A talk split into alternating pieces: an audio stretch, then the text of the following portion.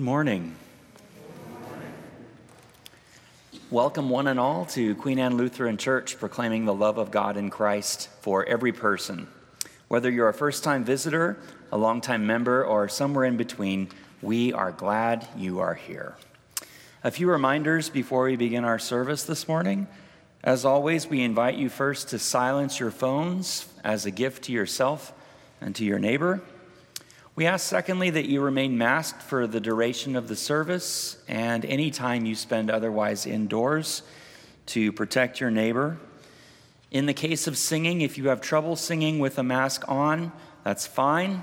Uh, take a break and let the congregation carry you if that's an issue. At the end of today's service, we will conclude with a brief prayer for the annual meeting which will be held here in the sanctuary at approximately 1145.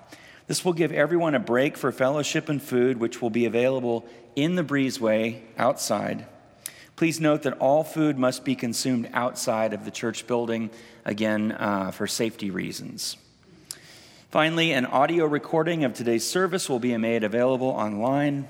Uh, we thank our volunteer for helping us, um, Connie, for recording the service uh, or if you wish to hear it again uh, or know someone who would.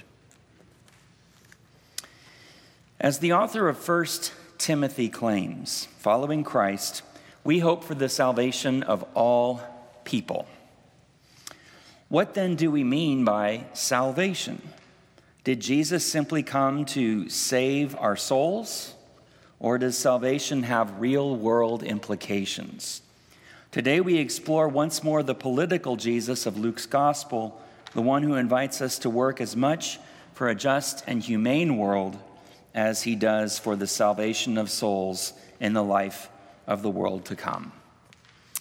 As you are able, we invite you at this time, please, to rise as we sing our gathering hymn, which affirms not only Christ's entrance into our human story, but the Christ who brings us life, healing, and freedom.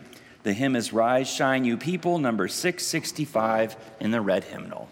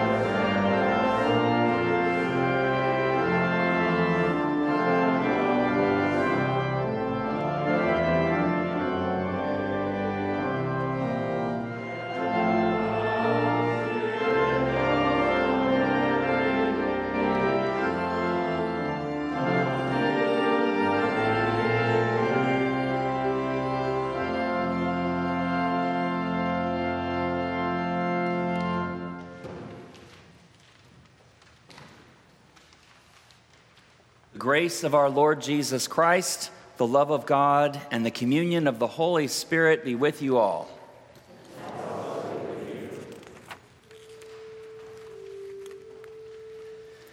In peace, let us pray to the Lord.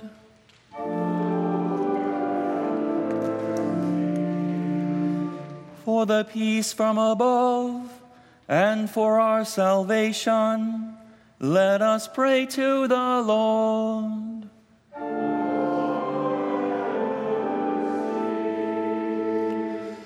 For the peace of the whole world for the well being of the Church of God, and for the unity of all, let us pray to the Lord.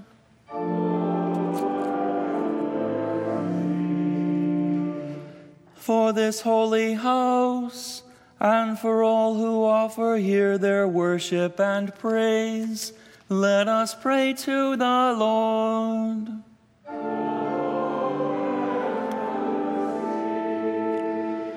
Help, save, comfort, and defend us, gracious Lord.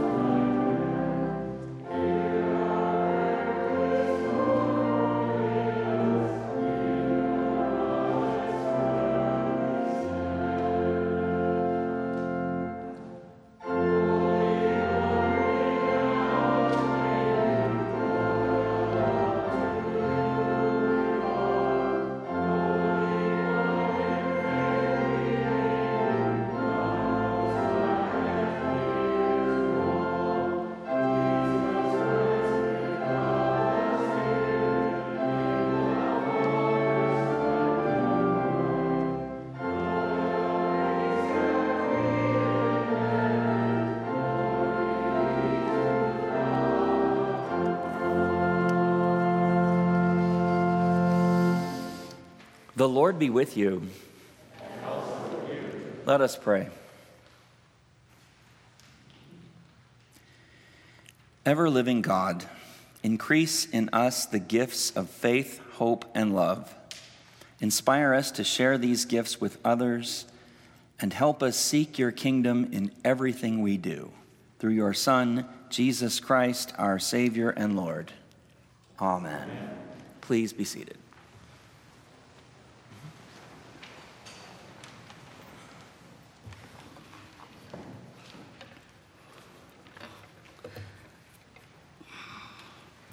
The first reading is from Jeremiah 1 4 through 10. God calls Jeremiah to be a prophet and consecrates him in the womb. Jeremiah's task is to preach God's word amid the difficult political realities of his time before the Babylonian exile. He is to make God known not only to Judah, but also to the nations.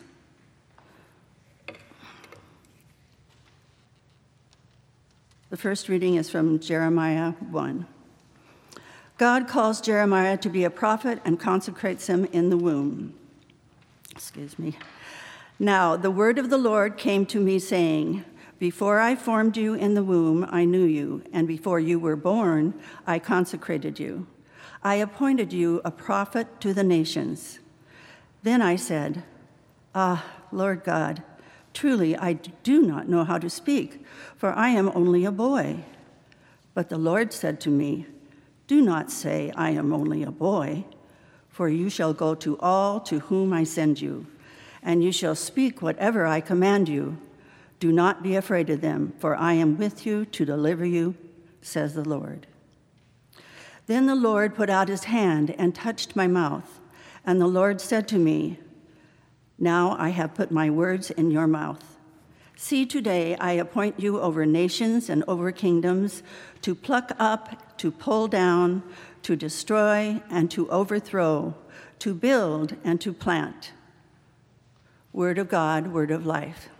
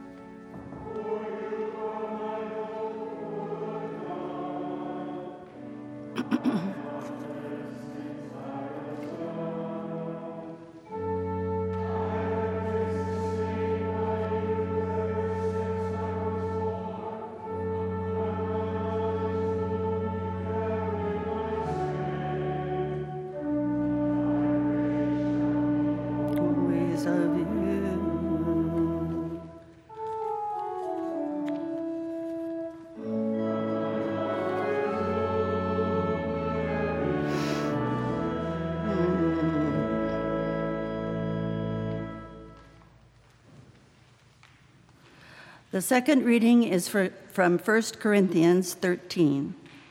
Christians in Corinth prided themselves on their spiritual gifts. Paul reminds them that God gives us many gifts through the Holy Spirit, but the purpose behind all of them is love, the kind of love that God showed us in Jesus Christ. A reading from Paul's first letter to the Corinthians. If I speak in the tongues of mortals and of angels, but do not have love, I am a noisy gong or a clanging cymbal. And if I have prophetic powers and understand all mysteries and all knowledge, and if I have all faith so as to remove mountains, but do not have love, I am nothing. If I give away all my possessions, and if I hand over my body so that I may boast, but do not have love, I gain nothing. Love is patient, love is kind, love is not envious or boastful or arrogant or rude. It does not insist on its own way. It is not irritable or resentful. It does not rejoice in wrongdoing, but rejoices in the truth. It hears all things, believes all things, hopes all things, and endures all things. Love never ends. But as for the prophecies, they will come to an end. As for tongues, they will cease. As for knowledge, it will come to an end. For we know only in part, and we prophesy only in part. But when the complete comes, the partial will come to an end. When I was a child, I spoke like a child. I thought like a child. I reasoned like a child. When I became an adult, I put an end to childish ways. For now, we see in the mirror dimly, but then we will see face to face. Now I know only in part, then I will know fully, even as I have been fully known. And now, faith, hope, and love abide, these three. And the greatest of these is love. Word of God, word of life.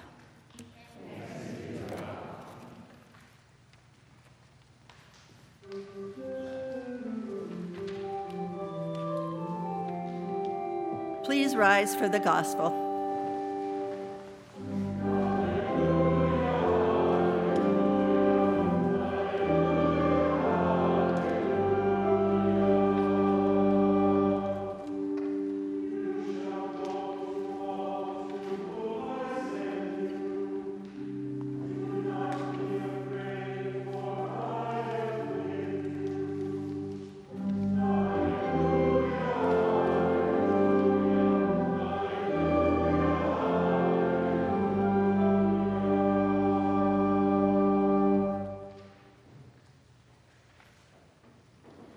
Holy Gospel according to St. Luke, the fourth chapter.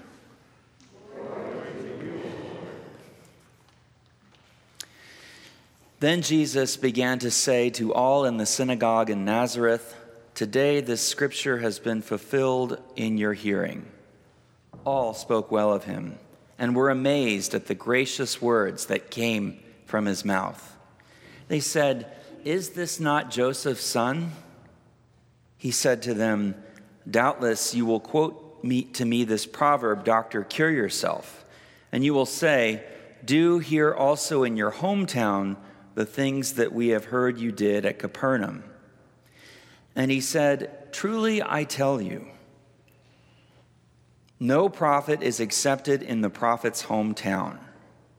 But the truth is, there were many widows in Israel in the time of Elijah, when the heaven was shut up three years and six months, and there was a severe famine over all the land. Yet Elijah was sent to none of them except to a widow at Zarephath in Sidon. There were also many lepers in Israel in the time of the prophet Elisha, and none of them was cleansed except Naaman the Syrian. When they heard this, all in the synagogue were filled with rage. They got up, drove him out of the town, and led him to the brow of the hill on which their town was built, so that they might hurl him off the cliff. But he passed through the midst of them and went on his way. The gospel of the Lord. Please be seated.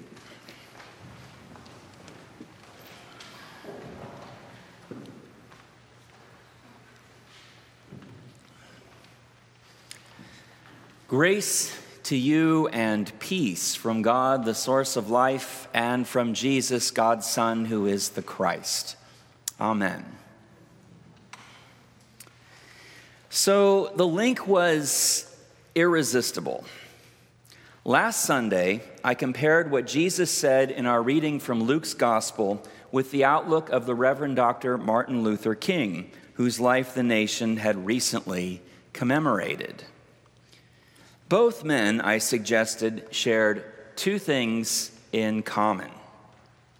They mixed politics with religion, and they paid for it with their lives. According to Luke 4 18 through 19, part of our gospel reading from last week, Jesus begins his public ministry by reading some of the most politically charged words in Scripture to his fellow Israelites in the synagogue. These words, which Jesus applied to himself, refer to the one who will free the captives and liberate the oppressed. Surely his listeners must have assumed he was referring to Rome. Who else but Caesar would have been responsible for their oppression by forcing them to pay exorbitantly high taxes and thus condemning them to lives of poverty and servitude? By the end of the narrative, though, Luke has apparently taken a different path. Instead of blaming Rome for the death of Jesus, he blames the religious authorities of the Jewish people. Pontius Pilate, the Roman governor, declares Jesus' innocence, as does the Roman centurion at the foot of the cross. Some of you may recall in Matthew and Mark at the foot of the cross, the centurion says, Truly this man was God's son, whereas in Luke, with Pilate, he affirms Jesus' innocence. The real animosity, therefore, at least Luke seems to imply, exists not between Jesus and Rome, but between Jesus and his fellow Israelites. One we can trace from the crucifixion all the way back to Luke 4, our gospel reading for today. There, Jesus' fellow Israelites chase him out of the synagogue after he says that, like the prophets of old, his own people will reject him and he wasn't sent for them.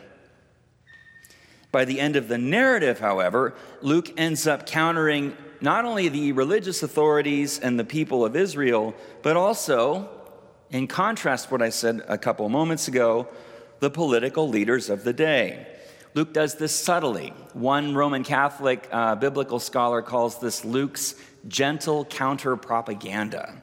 And the reason Luke probably did that was to avoid attracting too much attra- avoid attracting too much attention to, uh, to followers of Jesus who were already being persecuted by Rome. Nevertheless, Luke casts Pilate as a weak administrator who bows to his subjects.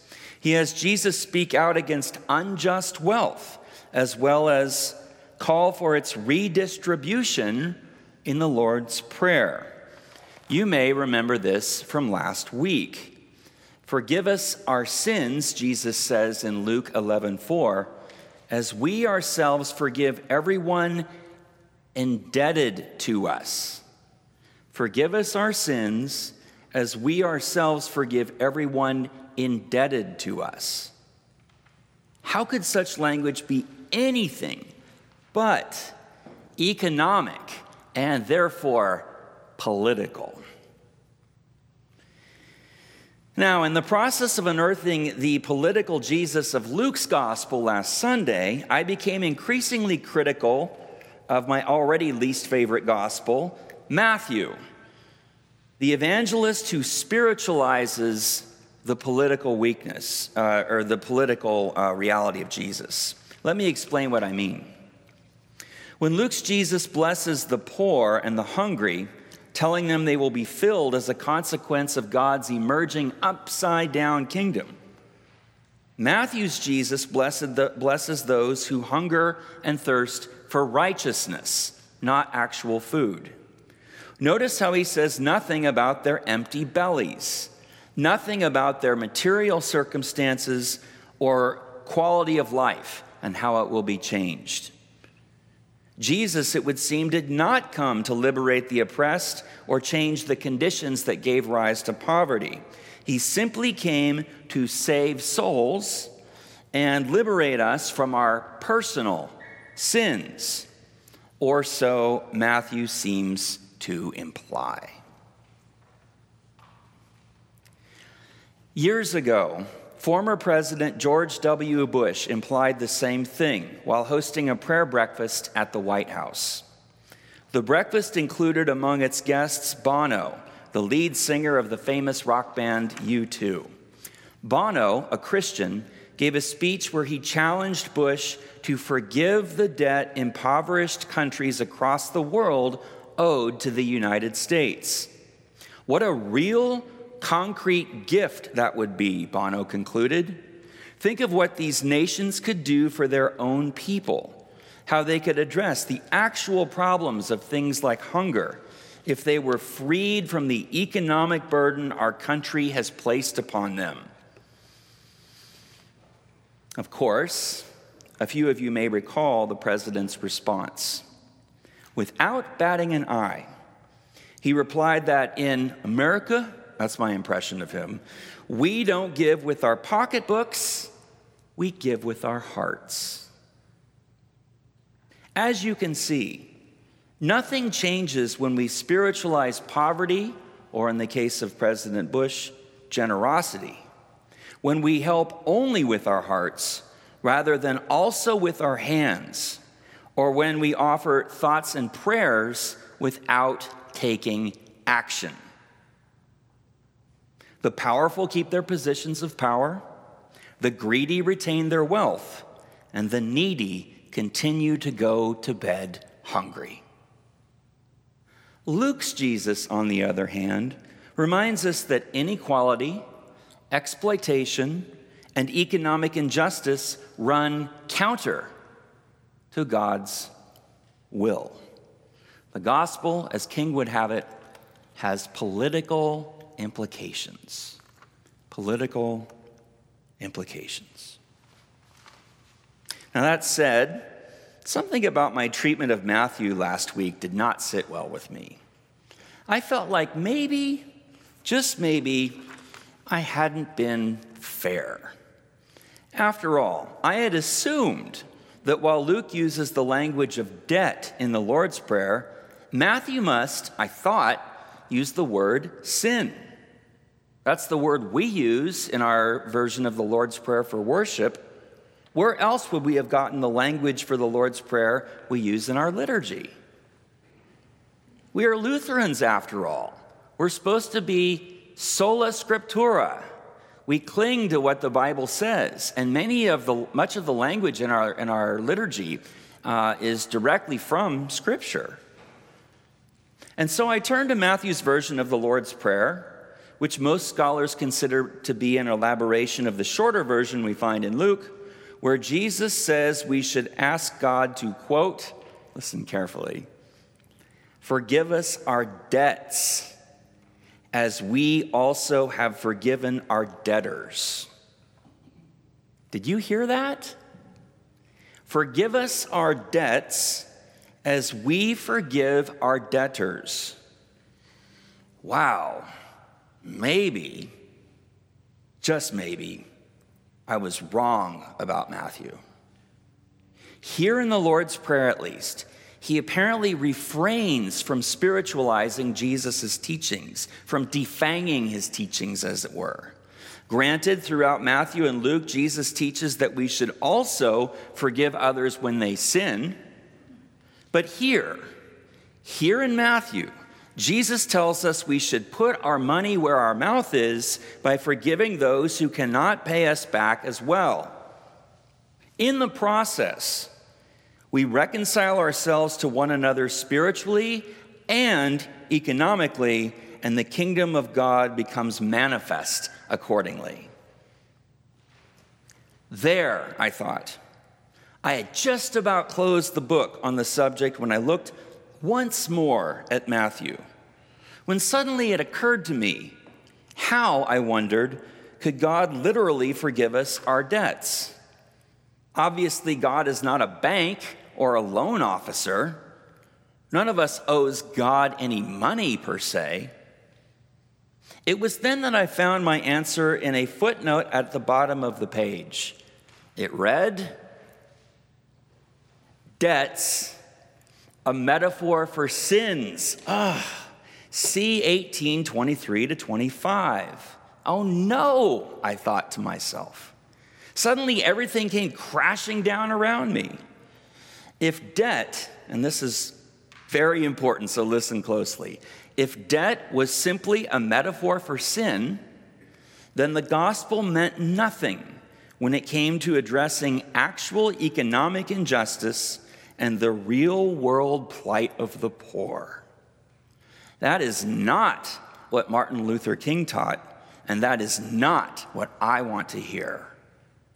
I don't know about you, but I want a gospel that makes a difference in the world, not simply one that speaks to my soul, although I do want that too. Tormented, this is the life of a pastor. Tormented, I turned, as the footnote suggested, to Matthew 18 22 to 23 to 35. It was the parable of the unforgiving servant. Jesus uses the word debt here too. He concludes, however, by stating the meaning of the parable in plain terms. You should, quote, forgive your brothers and sisters from your heart, he says. Ah, I was crushed. Everything I had preached last Sunday about the Lord's Prayer was wrong. The gospel, it would seem, had no real word consequences, and worse yet, George Bush was right.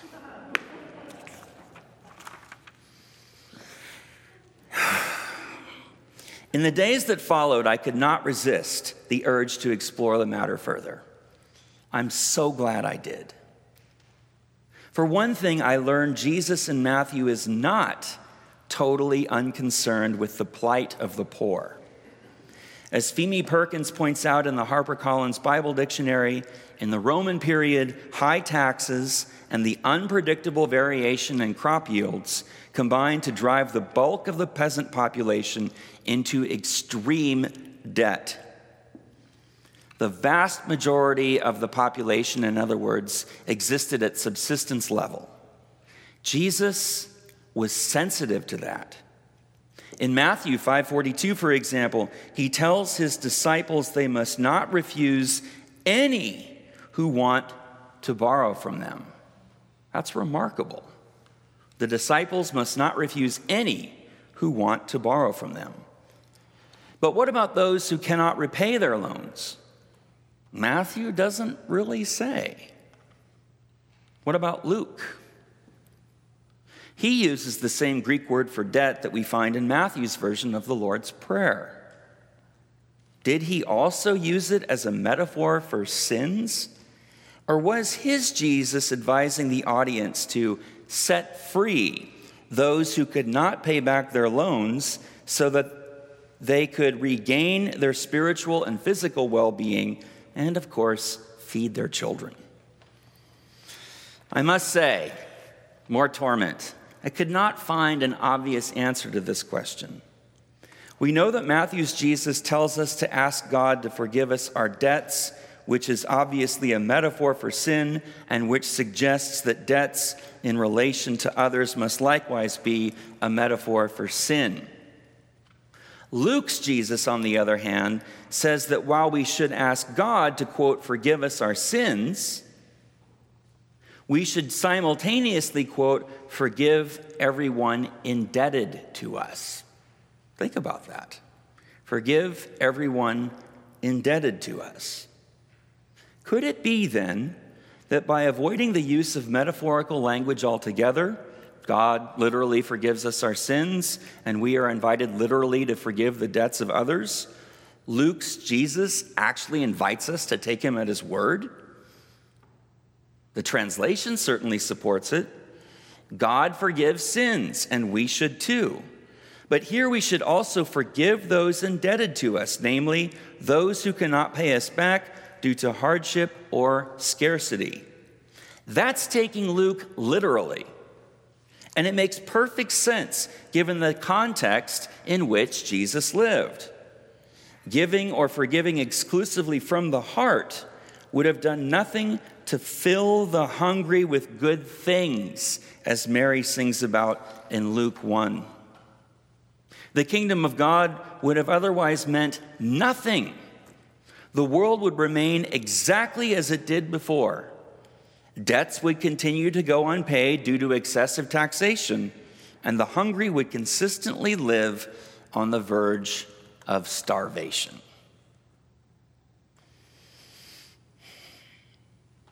I had several directions I wanted to take today's message. Paul's affirmation in our second reading that love never ends, even when our talents and abilities fade, even when we descend into cognitive or physical decline, is so assuring.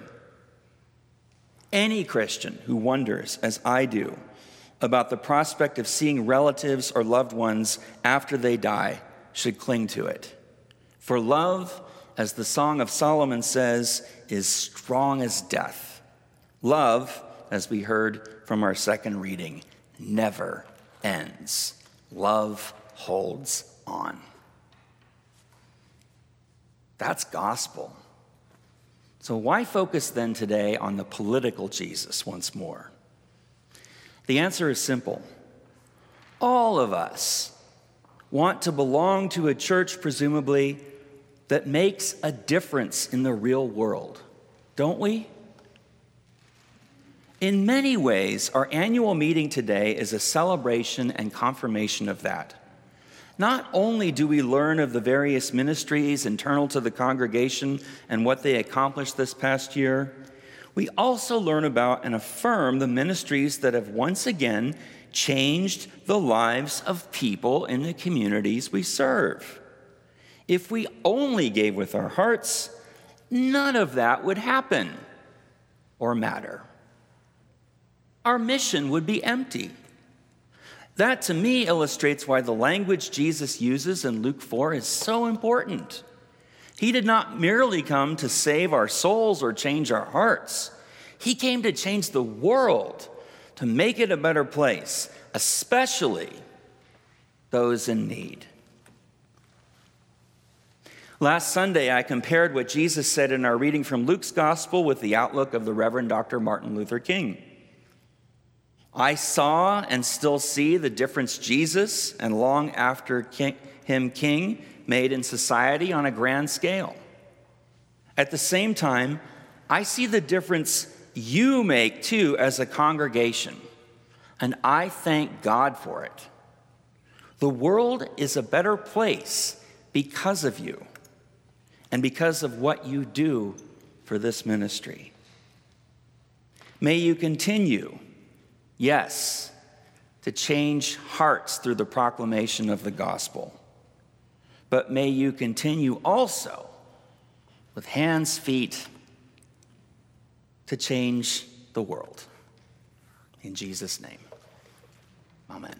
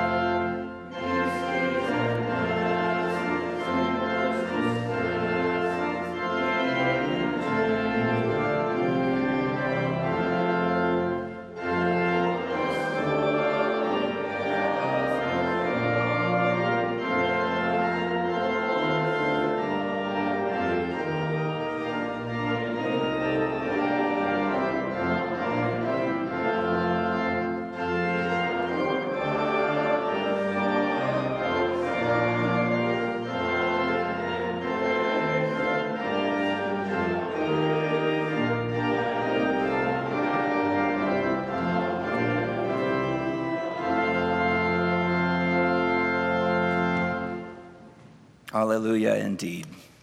Let us turn now to the Apostles' Creed and confess the words of our faith. I believe in God, the Father Almighty, creator of heaven and earth. I believe in Jesus Christ, God's only Son, our Lord, who was conceived by the Holy Spirit, born of the Virgin Mary, suffered under Pontius Pilate, was crucified, died, and was buried he descended to the dead. On the third day, he rose again. He ascended into heaven. He is seated at the right hand of the Father, and he will come again to judge the living and the dead. I believe in the Holy Spirit, the Holy Catholic Church, the communion of saints, the forgiveness of sins, the resurrection of the body, and the life everlasting. Amen.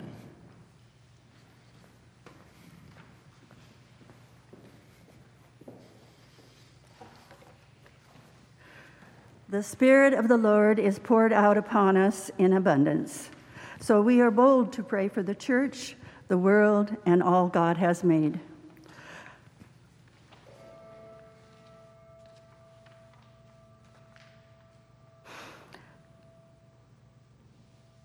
Guide your church in the ways of faith, hope, and love. Cultivate ministries and communities of compassion that bear witness to your desire for justice and your enduring presence among us. Lord, in your mercy.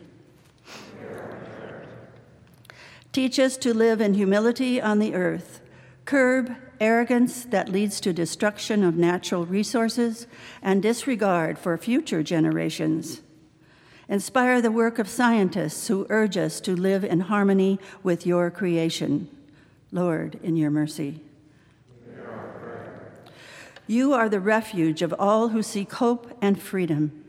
Accompany immigrants, refugees, and asylum seekers who cross borders to find safety and opportunity.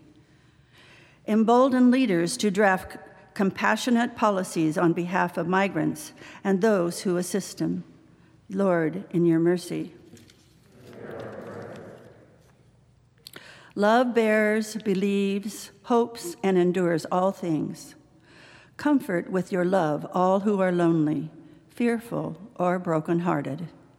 Sustain the hope of all those who suffer in body or spirit. Lord, in your mercy.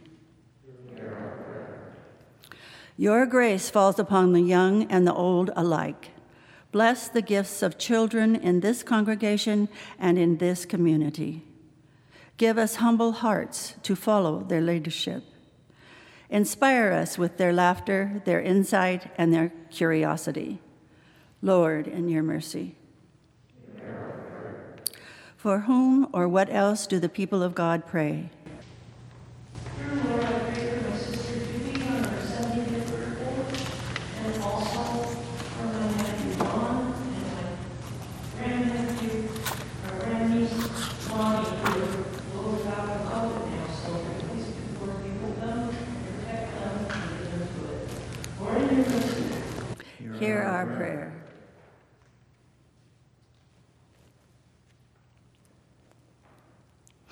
God, we pray for every person gathered here.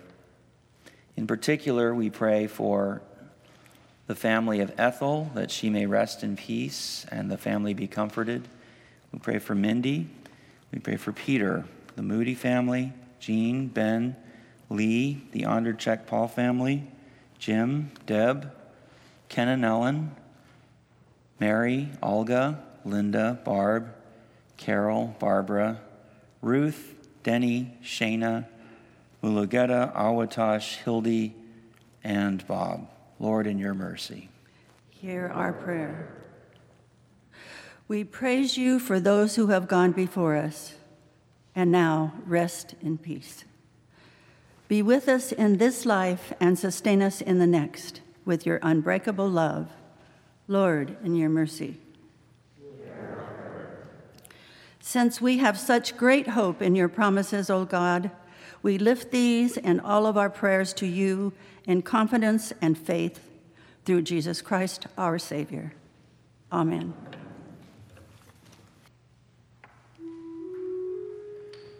The Lord be with you.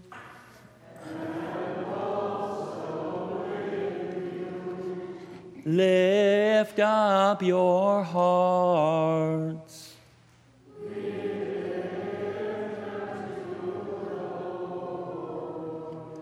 Let us give thanks to the Lord our God.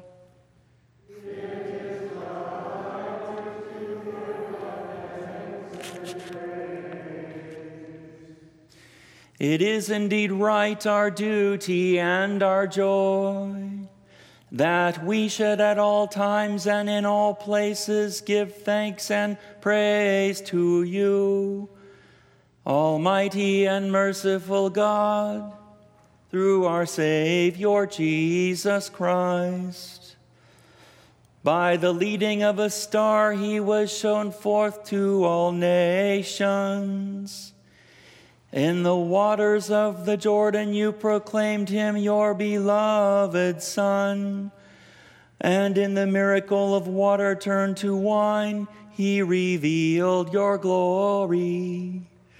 And so, with all the choirs of angels, with the church on earth and the hosts of heaven, we praise your name and join their unending hymn.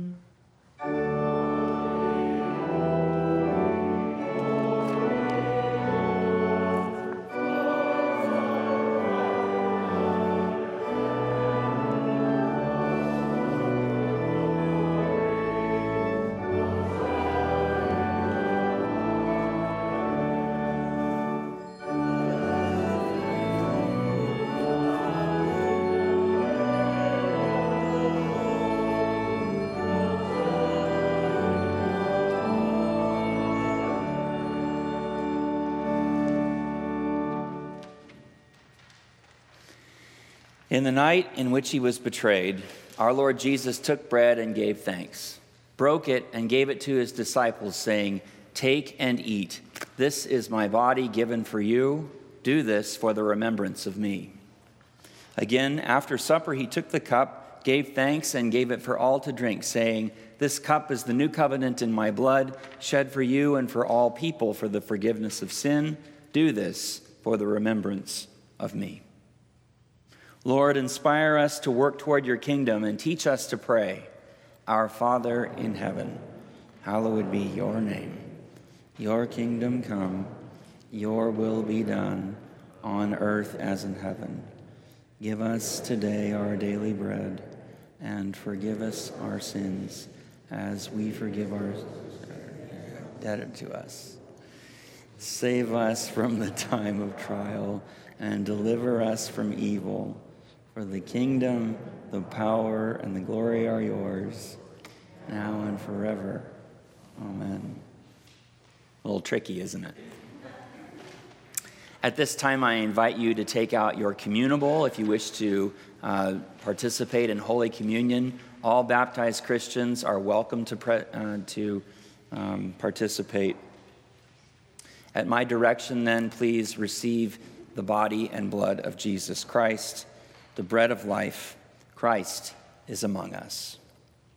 This is his body broken for you. This is his blood shed for you.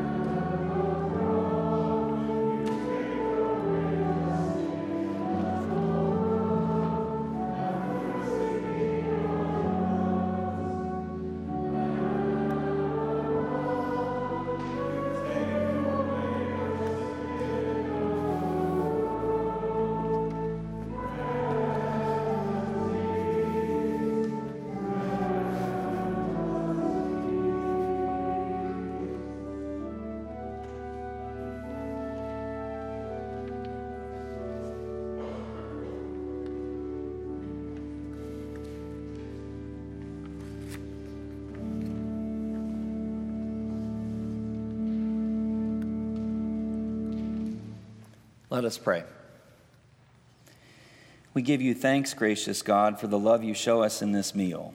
Send us to bring good news to a hurting world and to proclaim your favor to all, strengthened with the richness of your grace in your Son, Jesus Christ. Amen. Please be seated for announcements.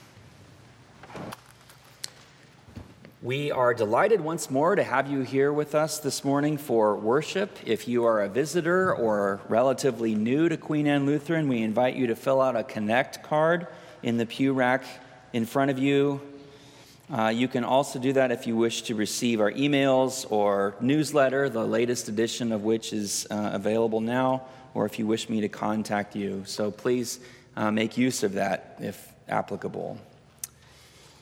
Uh, next, I want to thank the members of our Finance Committee for conducting the forum this morning about uh, the, the budget um, and ideas for the coming year. We will hear more from the Finance Committee at our annual meeting, but it was good to have a, an opportunity to, uh, to get into detailed discussion. This coming week, uh, I will be away. It was not planned, um, but I'll be away uh, for a few days. Um, however, you can still contact me on my phone. Uh, I'm going to be in California with my mother for an oncologist appointment, among other things. She's fine, but uh, I'm going to take a few extra days uh, having received approval from the executive committee and personnel. So just be aware of that. I can still easily be reached, and during that time, I will be working virtually. Our annual meeting today after 10:30 worship uh, will be held here in the sanctuary. You have uh, a number of things. There's a checklist for you to complete um, outside on, the, on one of the tables in the narthex. And I'm told, thanks to Al Shabano, we'll have pizza awaiting you outside uh, after the service. Um, please note once more that you um, may not consume the food uh, in the church uh, due to safety reasons, but nothing is wrong with um, eating outside. So that will be available after, after service. Finally, this coming uh, Wednesday at noon, we have our monthly Bible study. We're reading 2 Peter. It's just three chapters, and our discussion will be led in part by Bob Turner, a retired pastor and member of the church, uh, who has um, really shed a lot of light on the texts we've studied. So uh, please join us if you would like. Are there any other announcements for the good of the congregation? All right, then I invite you please to rise for the final blessing. Please receive the benediction. And now may the Lord bless you and keep you. The Lord make his face shine upon you and be gracious to you. The Lord look upon you with favor and grant you peace.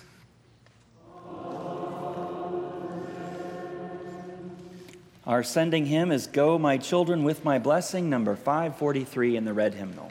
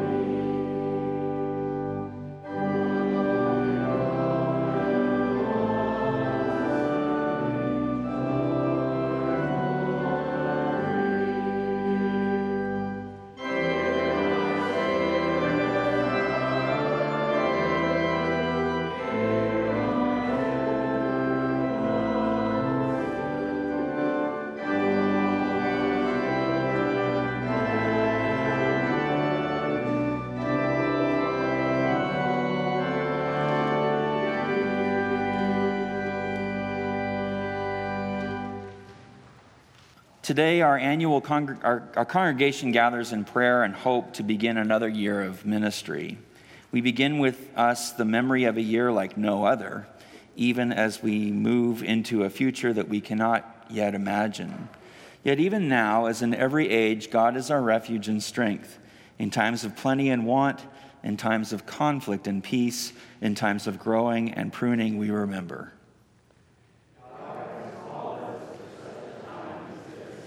Let us pray. Grace our meeting, O God, with the gift of your Holy Spirit, the Spirit who has guided the church from the beginning, the Spirit of our risen Lord Jesus, the Spirit who sends us as healers and restorers of your beloved world. You are the source of our life together, and fill us with hope for the possibilities that lie ahead. You are the rock and the cornerstone.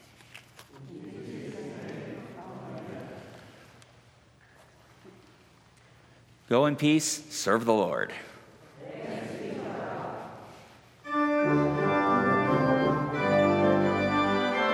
Thank you.